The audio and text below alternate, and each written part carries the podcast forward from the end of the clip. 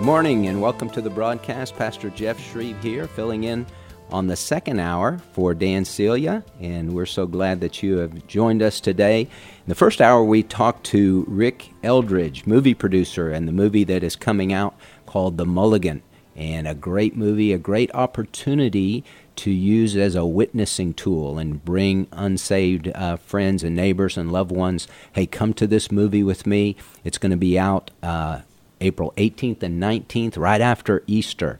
And uh, such a great opportunity for us to uh, to share the gospel with people in a creative way. You know, when it comes to being a Christian, there's really only one reason for being on this earth. I, I, remember when I was in college, I was witnessing to this guy in the weight room, and we were lifting weights together. His name was Aaron. He was a Jewish guy, and I was talking to him about the Lord, and he said to me, If heaven is so great, then why doesn't God just take you there uh, when when you receive Christ? Uh, he said that seems like that would be uh, the the very best. And I said, well, Aaron, God has left me on this earth to talk to you to talk to people just like you. And that's exactly what Jesus said before he ascended to heaven. Acts chapter 1, verse 8. You remember the disciple said, Lord, is it this time you're restoring uh, the, the kingdom to Israel? He said, It's not for you to know times and epochs which the Father has uh, fixed by his own authority, but you shall receive power when the Holy Spirit has come upon you, and you shall be my witnesses both in Jerusalem and in Judea and Samaria, and even to the remotest parts of the earth. You shall be my witnesses. That's why we're here on this earth, to witness for the Lord, to, to point people to Jesus. And I like to use those two words, shine and share. We two parts of witnessing. It's your life and then your lips. Shine is your life. Let your light so shine among men that they may see your good works and glorify your Father who is in heaven and share. Open your mouth and tell what great things the Lord has done for you and how He has had mercy on you. You know, we share the gospel, that's His story, and then we share our story, how our lives connected with the gospel, how our story connected with His story to give us a story, to give us a testimony. And we're like the Gadarene demoniac. We can go everywhere and share what great things the Lord has done for us and how He had mercy on us. And we need to take seriously the command from the Lord to be his witnesses. See, every Christian is a witness. And the question is not, are you a witness? The question is, what kind of a witness are you? Are you a good witness for the Lord Jesus Christ? Are you evidence that his his grace has really touched your life or are you a, a, bad witness? Are you somebody that people look at and say yeah i don't i don't whatever that guy has whatever that lady has i don't want it. Because they're very self-righteous they're very judgmental they're very critical they're very uh, mean and uh, they, they talk out of both sides of their mouths and their lives don't match up. You know the walk doesn't match the talk. And so when we have a situation like that, we really hurt the cause of Christ. But uh, I love what it says about the apostles early on uh, when they were arrested by the Sanhedrin and they were so bold before the Sanhedrin. Peter, who denied three times that he even knew Christ, when the little slave girl said, You're one of his disciples, he said, I am not. And he cursed and swore, I, I don't even know the man. Uh, now he stands up before Caiaphas and Annas and all the all the usual suspects from the Sanhedrin, and he calls them out. He said. Uh, you crucified God's Messiah. And as he is speaking to them, Acts chapter 4, it says, And they recognized, when they saw that Peter and John were uneducated and untrained men, it says they recognized them as having been with Jesus. As we spend time with the Lord Jesus, people notice. Why? Because the sweet aroma of the knowledge of Him goes forth in every place we go. You know, um, I was watching a, a, video the other day about the closing of the Nabisco uh, Corporation.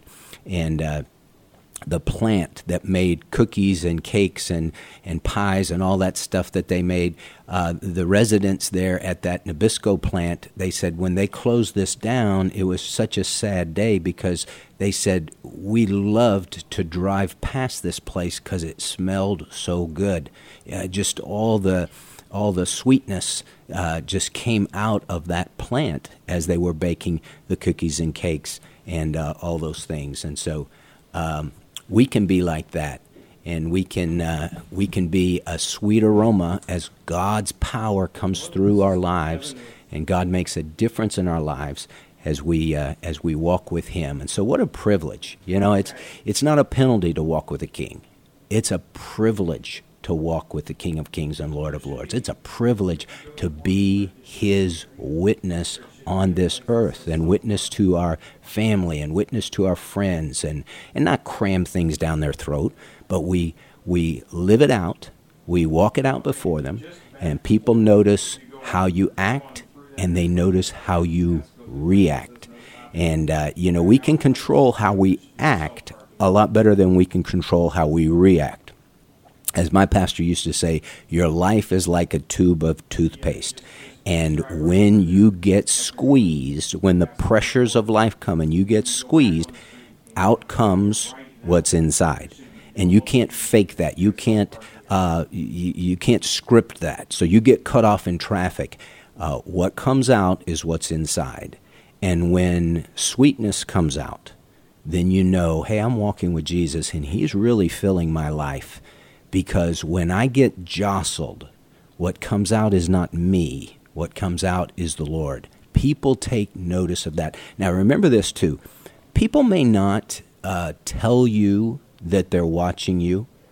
You, you, you, you let people know that you're a Christian at work or at school, uh, in the neighborhood. They may not uh, say, okay, we're, we're going to watch you, but they will watch you you know, when it, the Bible says all who desire to live godly in Christ Jesus will suffer persecution, the word persecution literally means to pursue.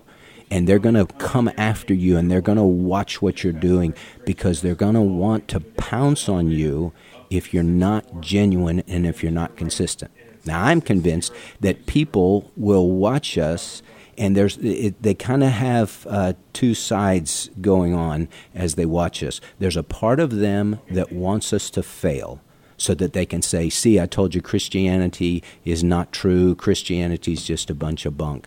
And so there's a part of them that wants that because then that kind of lets them off the hook, so to speak. It's like, "Well, I checked this out. It's it's not genuine. It's not real." But then there's also a part of them that says, "I want this to be real." I need for there to be something out there that's real that could really change my life, that could really give me uh, peace and joy because lost people don't have that. Listen, you can know beyond any shadow of any doubt that every person you meet who doesn't know Jesus Christ, that person does not have peace. The scripture says in the book of Isaiah, there is no peace, says my God, for the wicked.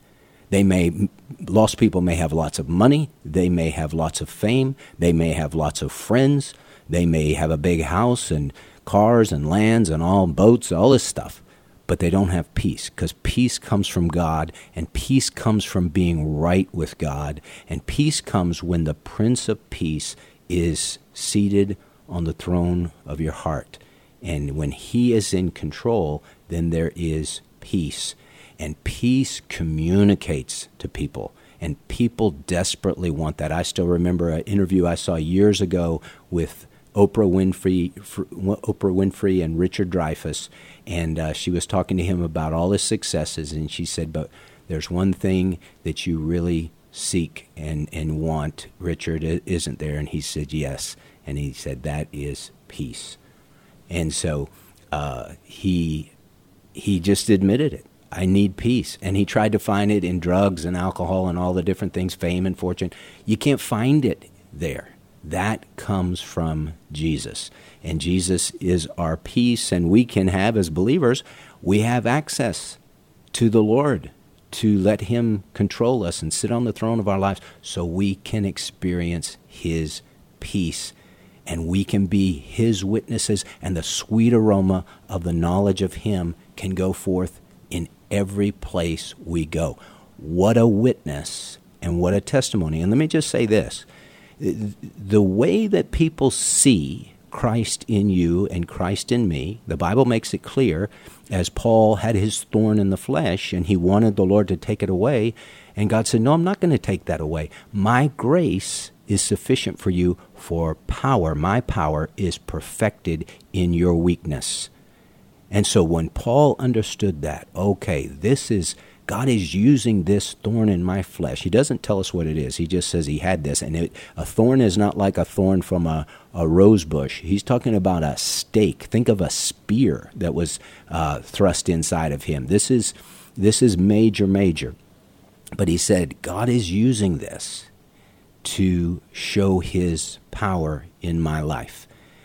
And uh, he said, Most gladly, therefore, I will rather boast about my weaknesses, that the power of Christ may dwell in me. Now, if our reason for being on this earth is to be his witnesses, that's our only purpose for being, then we need to just accept the things that come into our lives, the things that we can't change, the things that we don't like, physical disabilities or uh, issues in, in, uh, that can't be changed in our lives. We can fight against those. We can get bitter about those, or the, the thorns in the flesh that come, or we can just say, All right, Lord, I choose to trust you. Uh, all of us have stories of bad things that have happened to us, people doing things to us that, that hurt us and wounded us.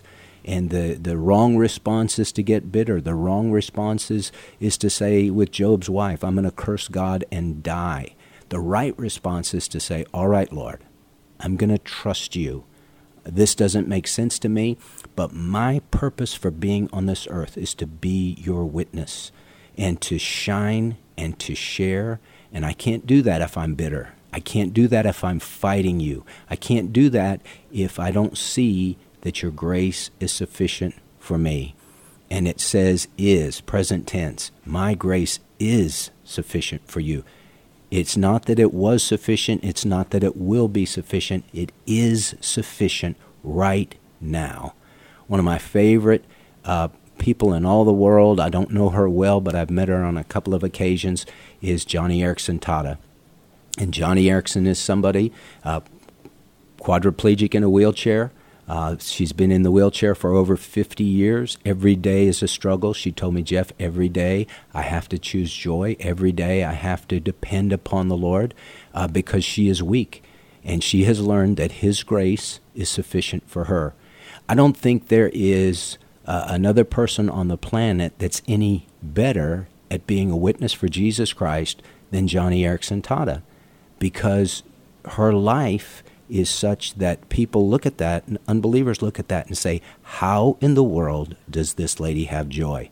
How in the world does this lady have peace? How in the world is this lady not mad at God and mad at the world, being a quadriplegic in a wheelchair since the time she was 17? The answer is she gets power from the grace of God and the Lord Jesus lives inside her heart by his Spirit. The Lord Jesus sits on the throne of her life as she yields every day to him, and God gives her strength to handle the difficulties of life. And she has this thorn in the flesh. She would love to have it taken away, but God has chosen not to do that.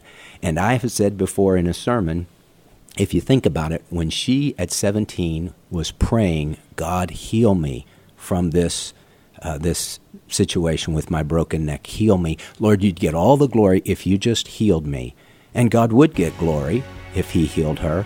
But you know what? If the Lord had healed her so many years ago when she was 17 years old, probably none of us would know who she was. But because He didn't heal her, because He chose to say, No, I'm going to use this to show my power so many people around the world know who Joni Eareckson Tada is, and she has touched so many millions of lives through her weakness. She is a great witness for the Lord Jesus Christ. God wants to use you, He wants to use me to witness for the King and to point the way to Jesus. So we are talking about the witness God wants us to be. And we're going to have a special guest in the studio in this next segment. Don't go away.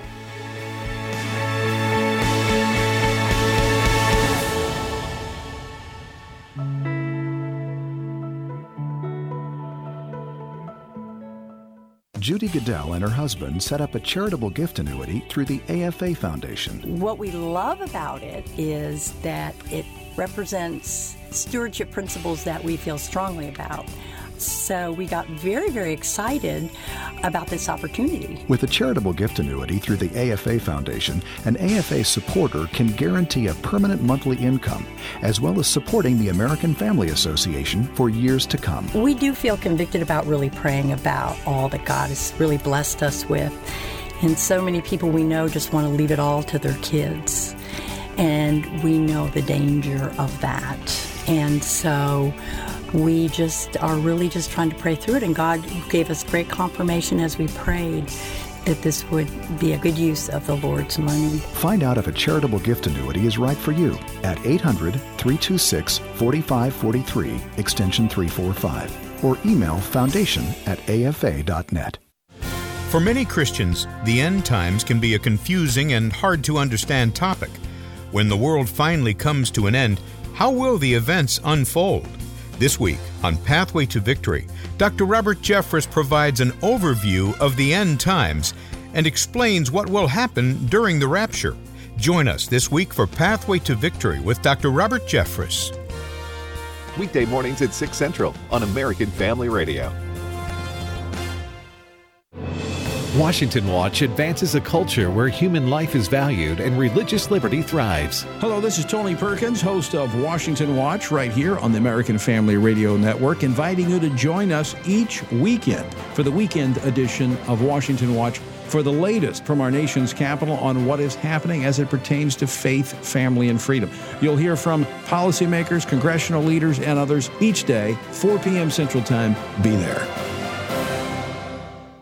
Paul writes, When one part of the body suffers, we suffer together. This is Bible League International, and here's a very startling statistic. Every five minutes outside of America, a Christian is killed simply because they believe Jesus is the way, the truth, and the life. Let me give you some perspective. By the end of the average hour long worship service in America on a Sunday, 12 Christians will die, again, simply because of their faith. Now, listen, persecution is arguably the top issue facing the global church today. I'm not saying that death is affiliated with every every case of persecution, but at Bible League, we know Christians who are singled out, targeted, monitored, threatened with death, even killed simply because of their faith. Listen, we can do something about it by sending exactly what they're praying for to persevere and endure, and that's God's Word at $5 a Bible, $100 since 20. Would you pray about it and then make your most generous gift by calling 800 Yes Word, 800 Y E S W O R D, or give at sendbiblesnow.org. Sendbiblesnow.org, and God bless you for caring.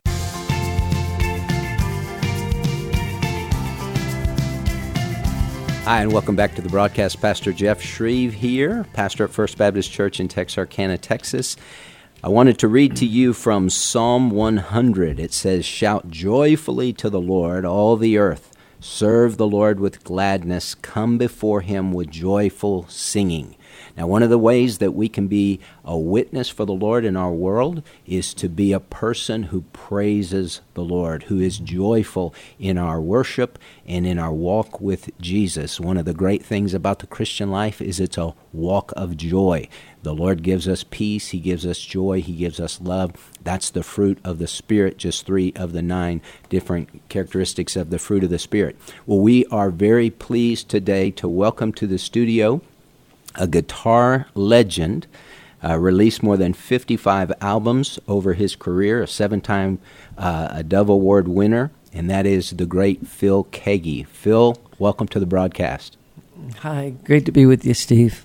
Yeah. Hello, and good morning to all. Yes. Uh, I got to say this because it's just so funny. So, Phil and I just met just a minute ago mm-hmm. because he was uh, we are here in Nashville and he got caught in some traffic. But uh, mm-hmm. so my name is Jeff Shreve, uh-huh. and everyone when they get my name wrong, they always call me Steve. It is so funny. so and my wife's name is Debbie, and people always call her when they get her name wrong. They call her Diane. So we we kind of go. We say, well, we're, we're Jeff and Debbie or Steve and Diane, whichever one works. But uh, anyway, that's just kind of funny. But Phil, it is great to have you. we have two mutual friends, D- Doyle Dykes, Yes. hmm guitar sensation Doyle Dykes, Oh, incredible. and Mark Lanier. And I know that you and Mark have been friends for a good while, and Good long time. yeah.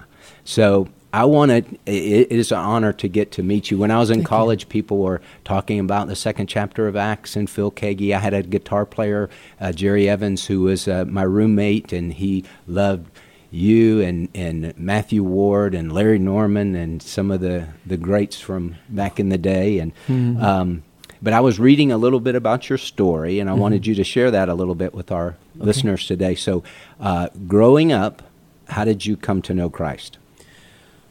Well, I was raised in a you know a Catholic family. I was one of ten kids. Uh, I'm the ninth of ten kids, and uh, um, mom was primarily the one that was encouraging us to be you know praying to God and go to church and things like that. Um, and so I kind of I grew up with a pretty sensitive conscience. I think um, I wasn't an outrageous. Uh, I mean, I was a sinner, and but the thing is, I wasn't, you know, looking to do bad things. I always wanted to be a good kid. You know, Right. um, we moved around a lot because my dad, uh, his his line of work was ironworking and bridge building, and you know, he was a, a connector and um, i- i- in high rise buildings. You know, Iron Man, and so so he liked the the West Coast for the winter time. So we'd go from Ohio over to California, so he could work in the winter comfortably because it's so cold. You know, especially as he was getting older. And by the time I was born, my dad was actually and mom were both grandparents. So, so I I was born an uncle. but uh, but you know, so I, I had to change schools a lot. You know, as a kid, and so I think what happened was um, it just made me, you know, drew me further into music and the guitar. And so I picked up the guitar when I was 10, 11 or so. And I played first time in, in front of people when I was in the fifth grade. And, and, uh, and then from there, I just got into another band and then another band. And by the time I got into the eighth grade, we moved back from California to Ohio. I joined a band of guys that were about three or four years older than me, and, you know, playing clubs and things like that. Um, and I just, you know, I just, um, I just poured myself into the music because you know I was a little insecure uh, as a small guy, and also missing a finger on my right hand. I just, you know, I, I was kind of a little bit withdrawn, but I also loved music and found um, kind of that's what my purpose was going to be music. So, so uh, as I progressed in my high school years, I was in different bands, and eventually in the eleventh grade, I started a band called Glass Harp with two other friends, and uh, and then within a couple of years, we got signed to Decca Records. But that year of 1969, I was pretty much pretty lost. You know, just a teenager, little hippie guy, just looking for some answers. And uh, then a tragedy occurred uh, while I was on tour, and that was my mom was in a car accident, and that accident uh, took her life a week later. She had internal injuries, and it just kind of devastated me because she was always there to encourage me. My dad also encouraged me, but my mom was so proactively encouraging musically in my life. Uh, I also had um, a brother who uh, gave me a lot of lessons when I was uh, just a kid, um, my brother Dave. And so, um, so what happened was just losing her kind of like rocked my world in a big way. And my oldest sister, who was an actress in her younger years, you know, in Hollywood and TV and movies, she had an experience with Jesus, and she experienced uh, the Holy Spirit and being born again. And and I was in this really low point, you know, and my mom, uh, with her passing, um, Sister Mary Ellen, she uh, she took me aside and just so lovingly shared the gospel with me. Uh, took me to the Gospel of John. First time I ever saw that con- conversation, you know, between uh, Jesus and Nicodemus. and uh, then she took me and my younger sister to to church on the Sunday following my mom's funeral, and I heard for the first time with my heart the the gospel, and it just reached me, you Mhm. know, and it changed me. I mean, I, I, I sensed something happen inside of me. Um, I had tried this, I had tried that, I experiment, experimented with drugs, uh, and I found nothing was satisfying in this life. And all of a sudden, I experienced this amazing peace, and uh, I went home and I was, I wanted to listen to music that was about God, and the only thing I could listen to that I had at the time was this Blind Faith album, and of course, you know, I was a Beatle fan and Moody Blues and all that stuff, Bloomfield and you know various blues music and stuff like that. But uh, I found this record, you know, that I had Blind Faith, and there was an Eric Clapton uh, song on there called "The Presence of the Lord," and I just listened to that tune over and over again that Mhm. afternoon, uh, following my decision, you know, when I gave my heart to the Lord and. Uh, I have found, finally found a place to live in the in the presence of the Lord. You know, I know I don't have much to give, but I can, uh, I don't know, walk through any door. I forgot what the word was. you know, uh, but it just because it said presence of the Lord, and that's what happened in my life. You know, the presence of the Lord came into my life, Hmm. and so here's an interesting thing. Uh, my band had done a demo album. Uh, of nine or nine songs, I think, or so, and uh, and my vocal and my guitar style was of such uh, very green and very amateurish, and because meeting Jesus within just a year, I had matured quite a lot, you Mhm. know, and especially in my guitar playing, my voice, it, you know, took forever to grow up. Uh, It's still not grown up yet, but but I did. Uh, there's a, a real change from 1969 to 1970, and also because of the Lord coming into my life, I wanted to write songs and share the gospel, Mhm. not just sing about the gospel, but really actively share the gospel at my concerts with the glass harp. So during the breaks or before or after, I would meet people and I would just tell my story Yeah. of what happened to me. You know, I was also healed. Uh, I had a physical healing at a healing service, and I just sensed the nearness of God in my life as a youngster. I also began to uh, really appreciate my elderly brothers and sisters. You know, I just all of a sudden my world opened up, and I began to be able to receive love and blessing and teaching and encouragement from uh, not only my own uh, uh, age group and peers, but people that were like, you know, elderly at the time, Right. which I am now, and and so We all get there. yeah, we do. You know, I'm I'm, I'm going to be 71 this month, and uh, and uh, but that but then from that point on, I just my greatest desire was not to be famous, which was one of my small d- dreams. Right. You know, I'm going to be famous maybe someday. You know, as a kid, how silly. Uh, but what really brought meaning into my life wasn't musical success. It was knowing Jesus and feeling uh, free and being forgiven. And and uh, so the Word of God and the go- you know the Gospel, the Bible itself, uh, was my constant companion. And because of meeting Jesus, then I, I believe that the Lord led me to the woman that became my wife. You know, two and a half years later, actually three years later, after meeting God, and uh, and we've been married almost uh, forty nine years now. So, um, so Bernadette and I have been very very close, and, and that's our that's our story. We have a big story also about our kids and stuff. Yeah. Okay, so not, you're number nine out of ten kids. Is that what Uh-huh. you said? Okay, so I grew up Catholic too, Uh-huh. and so you went to Catholic church, Uh-huh. right? Okay, so my experience, Phil, was Mm. um, I, I think Catholics um, they know the truth. It's Mhm. all in their head. Mhm. Uh, I believed about Jesus. I Mhm. believe that He was God in the flesh. I believe He died on the cross for my sins. I believe He rose again from the dead. I didn't. I didn't question any of that or argue with any of that. But it was just in my head. Right. It wasn't Mhm. in my heart, and I was chasing other things. And, Mhm. um, would you say that's fairly true of your family? It was just head knowledge.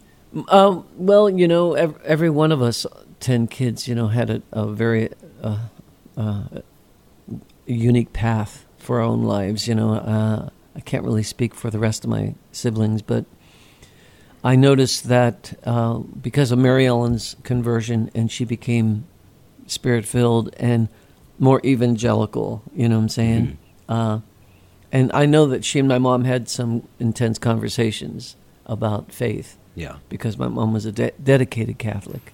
And, you know, in those old days, you know, uh, you, you know, like if you're not a Catholic, you're maybe not saved. you Yeah, know? you're going to hell.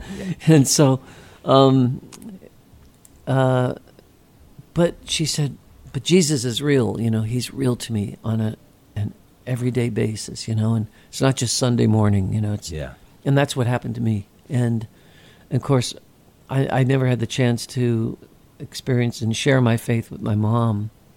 Uh, I know that she prayed for me. In fact, I found some handwritten prayers of hers. Oh, she wow. would she would write to various priests that she knew, and even wrote to Father uh, Padre Pio, if you ever heard of him, and um, saying, "Please pray for my my son Philip. I think he's got a musical gift, and and uh, and so I I I, I, cher- I treasure those because my mom's heart was always in a great place. She was a best mom, and the most important thing is like when I think of her, I think of the fruit of the spirit. She was loving and joyful and patient and kind. She was gentle and she was a you know, she was faithful. She was uh, she she had the fruit of the spirit in her life. You know, so she was closer to God than perhaps than she realized. Right. And um, so I began to experience fellowship with uh, a lot of people my age, you know, who, you know, the Holy Spirit was moving across the Right. land, you know, Right. from the East Coast to the West Coast.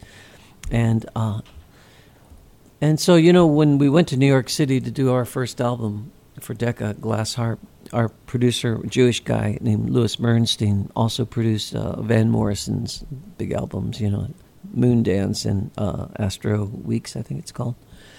And uh, and I couldn't believe that on one of the albums he would he said, "Yeah, you could put that song on because it's such a pretty song. I just I'm going to put it on. It's called The Answer, and just real clearly, you know, the answer is Jesus. You don't need to be alone anymore." And uh, so um, I thought the Lord just keeps opening the doors, and um, I just I just loved it. You know, everywhere I went, I just wanted to let my light shine if I could. Amen. Yeah, and plus my guitar playing got better, and so there was one time when the band uh, uh, we we drove separately on occasion because I wanted to listen to gospel music and you know and uh, I I just you know I I like the the private time alone you know so and um, uh, so I remember I showed up and the band, the other guys, uh, the, car broke down or they had a flat or something, so they were late. And the promoter says, "Well, well what am I going to do?" I said, "Well, I have my acoustic. I'll, I'll play some acoustic songs." And so, I and this was up in Ohio, uh, my home state. And I remember uh, I got up there and I started singing these songs about Jesus that I had written, you know, previously, uh, like "The Answer," "Heaven Is Home." um, "Can You See Me?" Uh, songs in the air. I forgot which ones they were, but uh, I might have even had "What a Day," you know. But at that time, and um, and so the audience was like, "What's this?" You know, we came to hear a rock group, you know. Right, right. right.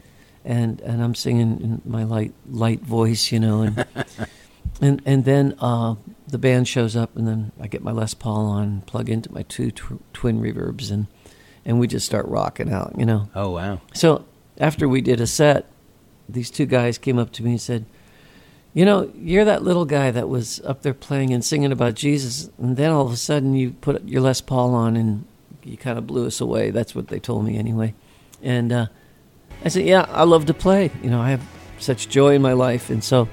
Um, well, tell us more about this Jesus, if you don't mind. you know? Yeah. I said, so I got I got a chance to witness, witness to those guys, and and so you know, from that point on, after I left the band Glass Harp, I pursued my own musical ministry and uh, did my album What a Day, and uh, then I got asked to play on second chapter of Acts album, and uh, I toured with uh, Love Song, and it was great, great time. Great time, so I got to uh, meet other Christian musicians and share the gospel throughout the country. Well, we're talking to the great Phil Keaggy, and he's going to play a little bit for us in this Am next I? segment. Yes, hopefully. So don't go away. We'll be right back. Okay.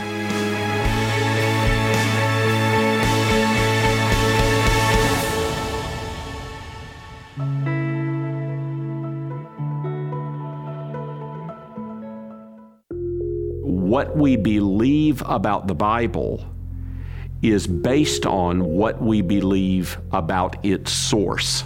The God Who Speaks, the award winning documentary from the American Family Association, is now available in a special limited edition DVD set. This release includes a Sunday school curriculum and two hours of additional footage. Go to thegodwhospeaks.org to get your copy today. Thegodwhospeaks.org. What does the American Family Association stand for? We believe true morality flows from biblical principles and directs people to the manner in which God intends them to live. These values and more are part of our mission to inform, equip, and activate individuals to strengthen the moral foundations of our culture. We also support the church. We want to be a leading organization in biblical worldview training for cultural transformation. Thank you for standing with us as we seek to stop the erosion of godly values. The following are real life stories from Trinity Debt Management. My story begins with debt, a lot of debt. I used my credit cards as a source of income. It was not a good situation. I couldn't pay my bills. The interest on the cards was really high. If you're in debt and you need help, call Trinity at 1 800 788 1813. I initially was scared to call, and immediately I felt relief. They contacted all of our creditors and they put us on a plan for success. Trinity will consolidate your accounts into one easy to manage monthly payment, reduce your interest, and possibly improve your credit score. You'll save thousands. I've been able to pay off close to $15,000. We're doing a lot better. Please pick up the phone and see how affordable and easy it is to pay off your debt. It's a godsend. We're debt free for keeps. Call Trinity at 1 800 788 1813. That's 1 800 788 1813.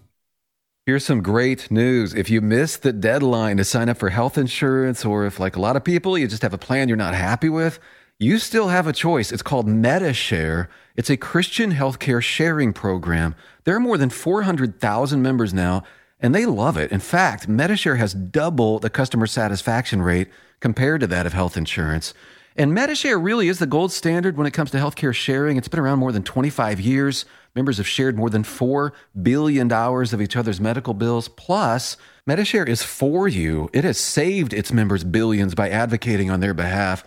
Best of all, the typical savings for a family is around $6,000 a year. So if you think you're stuck with a high cost health plan that doesn't have much to offer, think again. Medi-Share has a 98% customer satisfaction rating, and you are invited to be part of it. Call now. 833 44 Bible. That's 833 44 Bible. 833 44 Bible.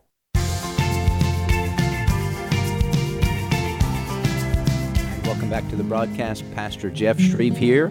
I'm talking to the great guitar legend Phil Keaggy. He has won uh, six or seven time Grammy Award winner. No, no Grammys. No Grammys. I'm sorry. Oh, Dove Award winner. Okay. you know, if if you're if you're a part of the club, you, you get nominated. But if you're not with the record labels, that doesn't exist. Oh, okay. So it's really not a big deal. Well, no, it sounds good. To some people, it does. Sure. Yeah. Some people don't know what it is. I didn't know what it was, so I thought it was pretty cool.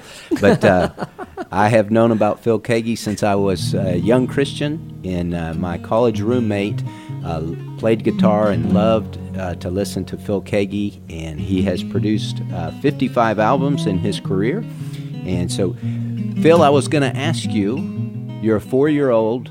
You're messing around with the water pump. Is that yeah. what it was? Yeah. The well pump. Well, we lived on a farm, and um, I, I, I went down to the farm to, to, to crank some while I was playing. It was a hot day, and I climbed up on the pump, you know, and I, I was I think obviously going to use my left hand to pump the water, and then use my right hand to scoop the water when it came out of the faucet, and just I, I knelt up on the the whole contraption, and the wood was apparently rotted mm-hmm. by this time, and just the extra weight of my little body uh, and the, the, the iron pump itself that went down through the shaft and caught my hand, you know, the spigot caught my hand on the base, and so, uh, so that's what happened. I cried out, and my dad ran down and rescued me. And I remember the ride to the hospital. I remember what color shirt he was wearing. My sister drove us, and um, and your finger is gone. Uh, actually, it, it was still just kind of hanging there, you know. Oh gosh! But it was cut completely. Uh, I, re- I see it. You know, I can visualize it like it was that. You know, just yesterday. Yeah. It's one of those impressions you never forget. But, um, and then uh, they tried to sew it on, but it didn't. You know, take as they say. And um, so I just grew up that way, and I didn't know anybody else missing a finger. It was an odd thing as a kid. Right. I felt very self conscious about it, and but then you know one of the things that happened as I got older, especially having met the Lord, and uh, it, that didn't matter anymore. You know? Yeah. Well, how does that affect you as a guitar player? I can't play flamenco.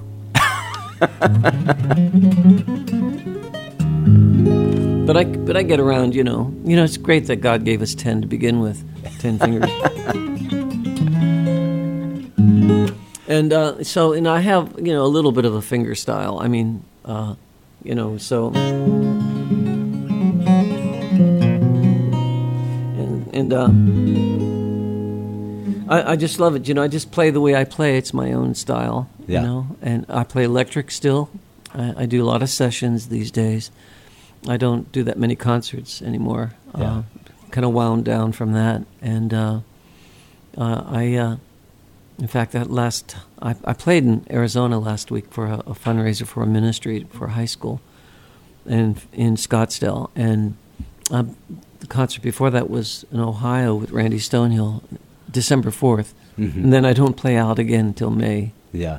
uh, with Paul Clark, doing a concert with Paul Clark, celebrating his 50 years of musical ministry. Um, but you know, uh, I do a lot of sessions. I I produce. You know, I just recently produced um, my niece Sherry Keaggy's new album that's coming out really soon, full of great songs and great ministry. Great. hmm And uh, and uh, so, but I take a, a, a great deal of joy in, in you know just adding my guitar or bass parts. You know, electric, acoustic, classical. You know, uh, whatever it, it calls for, mandolin. Mhm. On people's sessions, people's songs, and I especially enjoy it. Enjoy it when it's uh, music that really I feel is inspired by the Holy Spirit. You know, I'll, I'll play on anybody's song really. Uh, well, within reason, of course. you know. yes. But uh, yeah, um, and guitar and guitar was something that you picked up pretty quickly.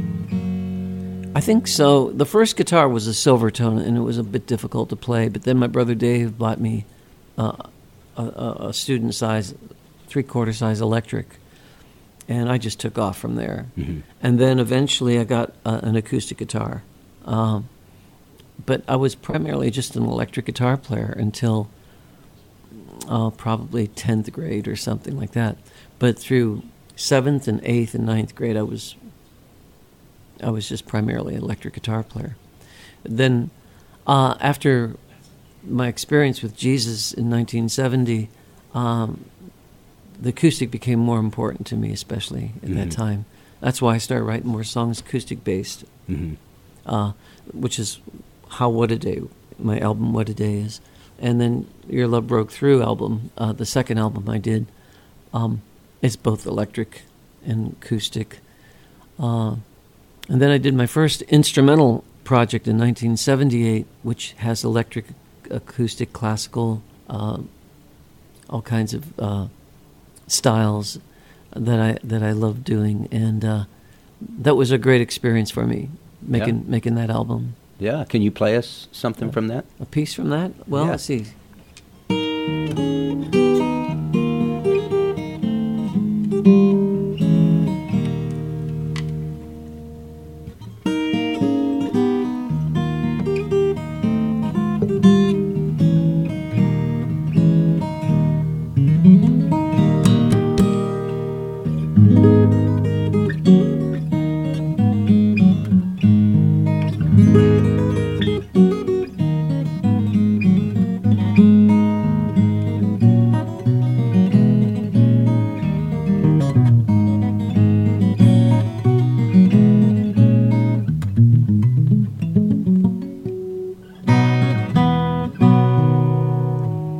Guitar's a little out of tune, sorry. That's all right. That's an Olson guitar.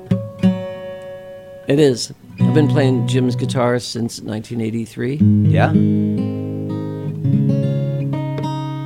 So Doyle Dykes just got an Olson not too long ago. Yeah, His yeah. very first one. Mark Lanier turned him on to Olson. Yeah, and he came to my house one day, and he said, "Can I, can I try out your Olson?" Um, he may have tried uh, Mark Lanier's, but uh, he came to my house and we sat and played. I, I played uh, this one, and he played the old 1984 Olson that I have, that I gave to my son actually. But um, he wanted to try it out, and he loved it. We made music together. I think we recorded it, or it was on his phone, or something like that. and and, uh, and of course, I love his style of playing. He's got such a great style, a lot of command, a lot of uh, uh, exuberance and joy, and Yes. you know, he's just something else. In fact, I'm here because of him. Yeah, yeah. yeah. I don't think I'd ever, uh, you know, I think he'd never leave me alone if I if I would said no. I'm not going to drive in all that traffic to get here. But then you know, I uh, uh, that's a little bit of that one. Uh, let me sing a little something for you. Okay.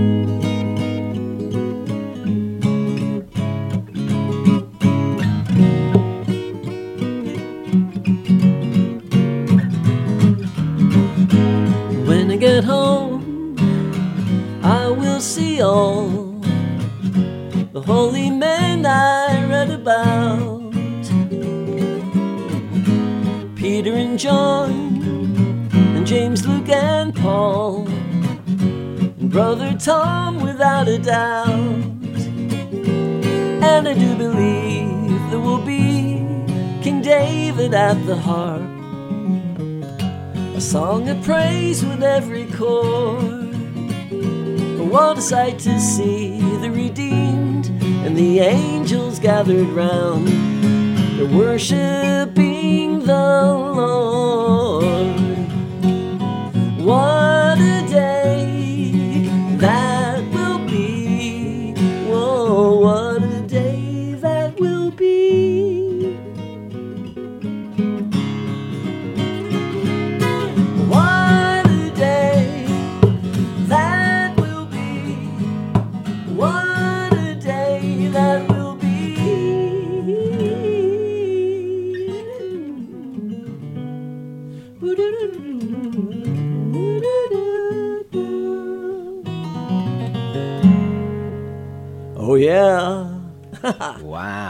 in the morning, he is. Man, that was tremendous. Well, that was my one of my early songs. I love know. it. Yeah, just you know, singing about well, what inspired that one was knowing that one day we'll all be reunited. Yeah. in heaven. You know, Okay, now if people told you you sound like Paul McCartney, uh, a few, you know, you know, but he he he definitely has his own incredible style. yeah, Um, beautiful voice. oh, really? Yeah. Oh my! Oh my! Yeah. I love that kind of stuff. Do That- ya? Well, I love it that it's soft and it you're able. You know, some of the problem I have. I'm not a huge musical guy, but some songs you can't understand the words. I listened to the Super, watched the Super Mm. Bowl halftime. Mm. I couldn't understand anything that was said. I know. Yeah. Um, right. Mm. Somebody said, "Where's Bill Gaither?" oh no kidding. Oh yeah, yeah. Here's a here's a bit of a tune that I wrote recently with a, a writer, P- Pam Mark Hall. She she uh, sent me the lyrics. I sent her the music, and I said, "You want to write some words to this?" And uh, it's, a see if I can remember some of it. You want to hear a bit? Yeah? I'd love to. It, and it was you know during this time of COVID and all that, but it really emphasizes the Holy Spirit, uh, the fruit of the Holy Spirit. You know, which I think is cool. So let's see.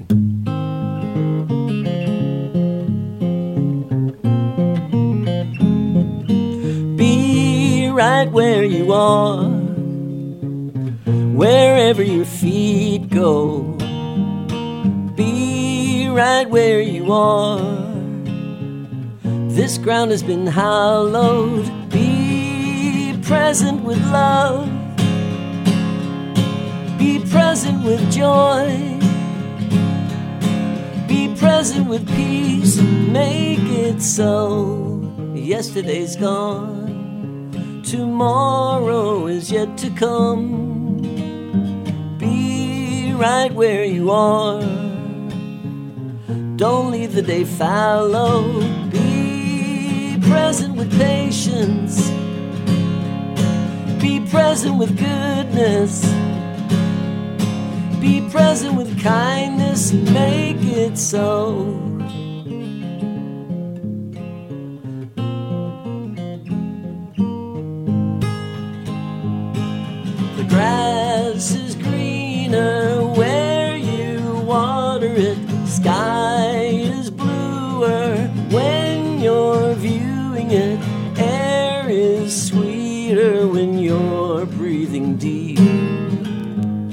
Right where you are.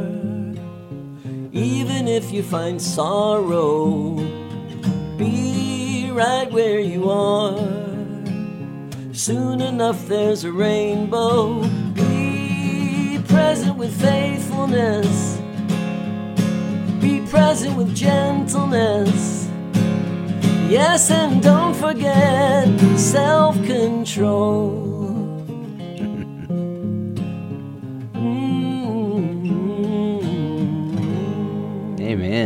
How great. I love that. It's an encouraging little song, Yeah. I think, you know? I, I heard a statement once, Phil, that said this wherever you are, be all there. That's Y- good, yeah. You, you know how sometimes we can be when we're at home, we wish we're at work. When we're at work, we wish we were home, and we're always thinking about the other place. Yeah, yeah. Be all there, especially Yeah. for your family. Be all there. Yeah. So Yeah, and, and the thing is, and, and when you when you hear the Lord speak to us through His Word, when He says, "I will never leave you nor forsake you," or "I I will guide you with my eye upon you," or um, you know, uh, a man's way is uh, you know his way, but you know the Lord orders his steps. You know, I think. I also remember that verse that says, uh, "It's not within a man to direct his own steps." You know, I think if we yield our hearts and our lives to God, He actually directs us and Yeah. leads us and accompanies us and assures us that, that we're never walking alone. Um, that changes how you live. Yeah, Yeah, absolutely. Well, God just opened doors for you as you sought Him. Oh And- yeah, and, yeah. uh, I had wonderful experiences over the years when I was a young man. Got to work with Second Chapter of Acts and uh, Love Song and Paul Clark and uh, let's see who else. Uh, toured with Honeytree in those days. Um, I worked with uh, toured with Russ Taff. Bryan Duncan, thanks a lot, and don't tell your friends you know me. Duncan, and uh, yeah, you know, and uh, yeah, and then I've got to you know work with you know uh, on people's albums that were some of my uh, you know real heroes and uh, wonderful, wonderful people. I've made friends. I keep making friends, and I Yeah. think that's a beautiful thing. That's great. So, how has your your uh, guitar playing or your voice changed over the years? Um, it's a little bit more difficult to control the sweet, softer things. You know, uh, you know, I, I've done some recent recordings and I've done concerts, of course. You know, not that as not as many over the the last couple of years, as you know, but there are people that say to me, "Wow, Phil, you know, here you are in your 70s and you still sound a bit like you're, you know, in your 20s and 30s." Uh, on a good day, I, I can. You sound still- you sound great, Phil, and I appreciate you so much coming in today. Aw, F- fought the you. traffic in Nashville to be here with us today. Yeah, I'm glad it worked out, uh, Yeah. Jeff. And uh, also, um, I just want to say all to you out there: just keep your eyes on Jesus. Uh, you know, even though we live in such uh, treacherous times and scary times, the Lord is aware of what's going on, and uh, the Lord Jesus is Lord, and uh, I believe He's going to return. Amen. And, and that's our hope. He's coming soon, so be the witness God wants you to be. God Try- bless you. I'll try my best. Thank you. Amen.